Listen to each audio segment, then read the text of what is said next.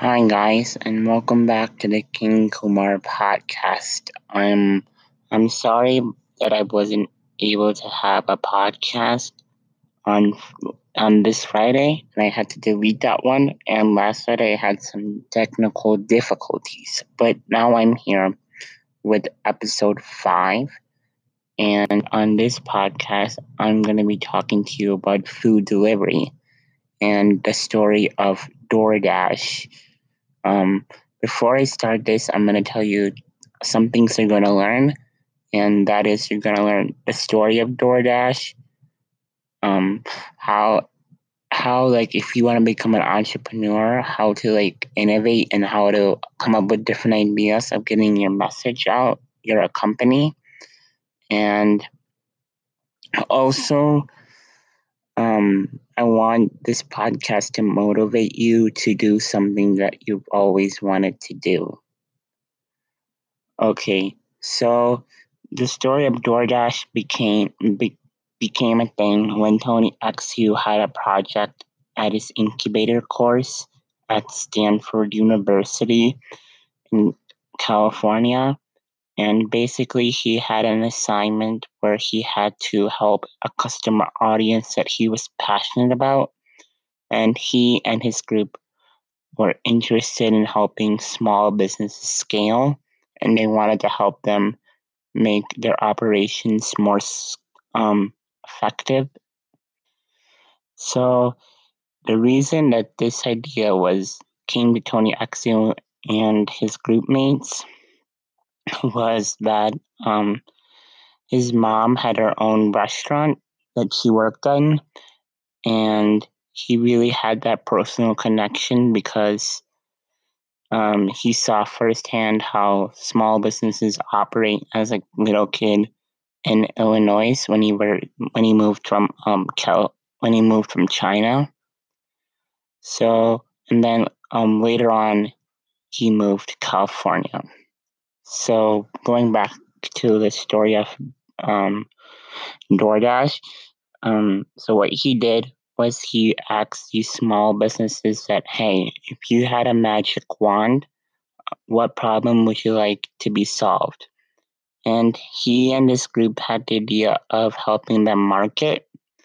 So they realized that many of these small businesses didn't know like where the customers were coming from.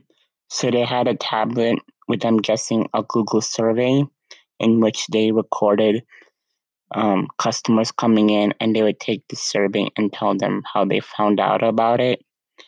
So that's what they did at first, but they realized that this problem wasn't going to make it that big. So they found out that many of these local businesses had a problem of delivering food and in some cases cakes, um, flowers, and all those stuff. So many of you might be wondering, well, isn't there pizza delivery and wasn't there Chinese food?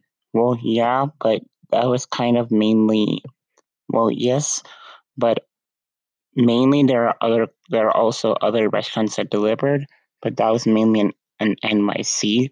And to put this in perspective, um, Tony Xu said in the podcast How I Built This by Guy Raz, where I'm getting most of this information from, was that 85 of, all restaurants in the US did not deliver. Now, because they don't deliver, they have to turn down customers.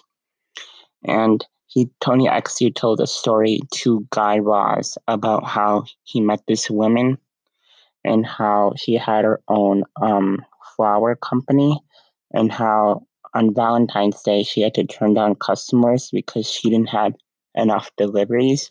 She didn't have outside of her friends, she didn't have any third parties helping her deliver. So after they found out, they did some custom interviews. Now, um, as you may have heard before, me and my friend AJ were in incubator where our teacher, Miss Bauer, um, really made us do a lot of these, and I didn't realize how um, how much of this is really important until I listened to this podcast. So shout out to him. Um, but anyway, so after that, they wanted to put themselves into their customers' shoes. So they, what they did was they applied at Domino's to be delivery people, and what they found out was that um, they learned that many of these drivers, when they're not busy, have to fold pizza, and this caused it to be very ineffective. And there's no volume, and there's an inefficient use of labor. And he said that we don't realize that um, all this consumption requires a lot of labor. So here's where our first lesson comes in, and that's that if you want to solve a problem, put yourself in that customer's shoes because that'll really make your product a lot better. So that was my first um, lesson. So what they did was when they first they realized that this was a viable idea, they took some PDFs from different restaurants. So I believe there was a Thai restaurant, an Indian restaurant, a Mediterranean restaurant, and there was one more, but I can't remember that. So basically, what they did was they built their own website and they basically named this Palo Alto Delivery and they took PDFs of some restaurants, as I said before. And also, what they did was they set up a Google Voice and they would um, they waited for a couple minutes and then they got their first um, order from an author who also was entrepreneurial. And what they did was, as they got his order, they called the restaurant. And, well, sorry, let's move back a little. So, um, he asked them how much it would take, and they kind of guessed like how many minutes it would take they kind of guessed about 45 minutes. Um, so after they finished the call, they immediately called the restaurant as they were going to them and say, "Hey, so and so, this author wanted this food," and then they picked the re- the food up, and they went to um, his house.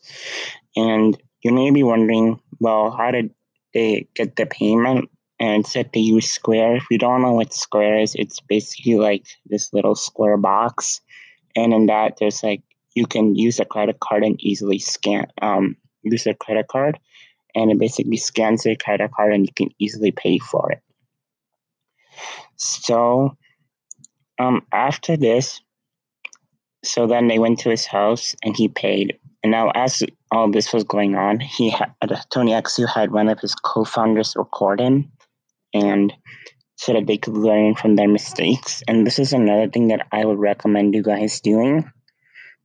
And it's that if you have an idea and you should really record yourself doing this idea, like when you go to investors, you should pretend like your investors are there and talk to a mirror because this will really help you when you go investors make you sound professional.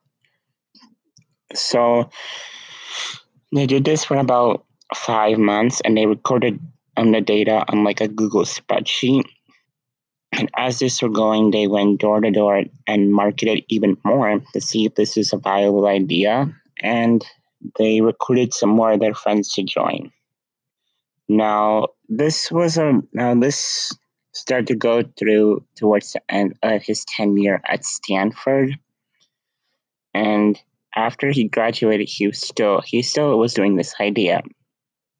So um, he said that whilst all his friends were on their vacations after graduation, he was living homeless in his car.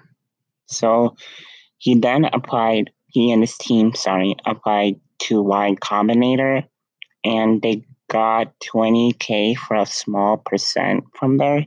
And now, since they're in Y Combinator, which is basically like the Stanford for startups. They had to professionalize it, so they had to get real pages with professionally menus on it, and they had to make an app, so they had to hire engineers and stuff like that. So basically, after Y Combinator, they had this thing called the pitch thing, and they ended up getting $2.2 million. And this came as a blessing because during this time they were dwindling in revenue and they were also in debt. Now, one of the questions that I would like to highlight in this um, thing is that um, Guy Raz asked Tony Xu, like, hey, what is, how is DoorDash different from Grubhub, um, Postmates, Uber Eats? And he said, we're more, we're more of a logistic business and we don't want to just focus on food delivery. We want to focus on other other things that we can do, like uh, like medicine, for example, or shopping, stuff like that. So during this time, they were actually still called Palo Delivery, and the name that this they came up with this name was that someone said, um, "Why not do DoorDash?" And this um, checked all the boxes that they wanted, which was something that was easy to spell and had two syllables and it was not taken. So they searched the domain of DoorDash and found out that no one had it. So after they got this $2.2 million, they obviously had to hire more people so they could make it into the big leagues and expand. So, yes, so they had more people. So after this, they started to launch and deliver and get into other cities. And they really marketed through getting more flyers and basically and going back to what I said, this was during a this was during a time that after they graduated Stanford. So uh, all the um, employees at Stanford was were wondering, oh, how did how are all these printers breaking? And because they put out so many flyers. So to market it even more and make it even more bigger, they went door to door to get more restaurants. And then, as I said before, they expanded. And I believe that the second city they went to was New York. So um, there are three apps for each party the um, the delivery people, the restaurant, or the local business and the customers. So they needed a lot of software and even more engineers and coders because they needed to build three apps and they also wanted to get logistics and coding to see like how long it would take to deliver a deep dish pizza versus a salad. Now, um, and also like if they went to the mall they needed to find out like what are the most effective ways that they can do to save time because at the same time this cuts costs down. This cuts costs in economics. I call this economics of scale. And if they cut these um, these um, costs down and they have economics of scale they have a higher chance to get a economic profit. So they did all this, and one interesting thing that Tony actually said was that to test all of this, they would have their engineers work as delivery people so that they could better improve the apps, so that they can improve the logistics of it. So that is the end of our podcast. So, um, one thing that I wanted to say before I um, end this for real is that the reason food delivery became a thing was of innovation, and that if you have an idea, you want to build um, something that'll help solve problems and that it's easy to use. And if you do that, you're pretty much golden in the entrepreneurship game. So a couple things more I wanted to say, and that is that my podcast is now on Apple Podcast, and you can find this and you can please subscribe to me and write me a review. Um, thank you. Bye.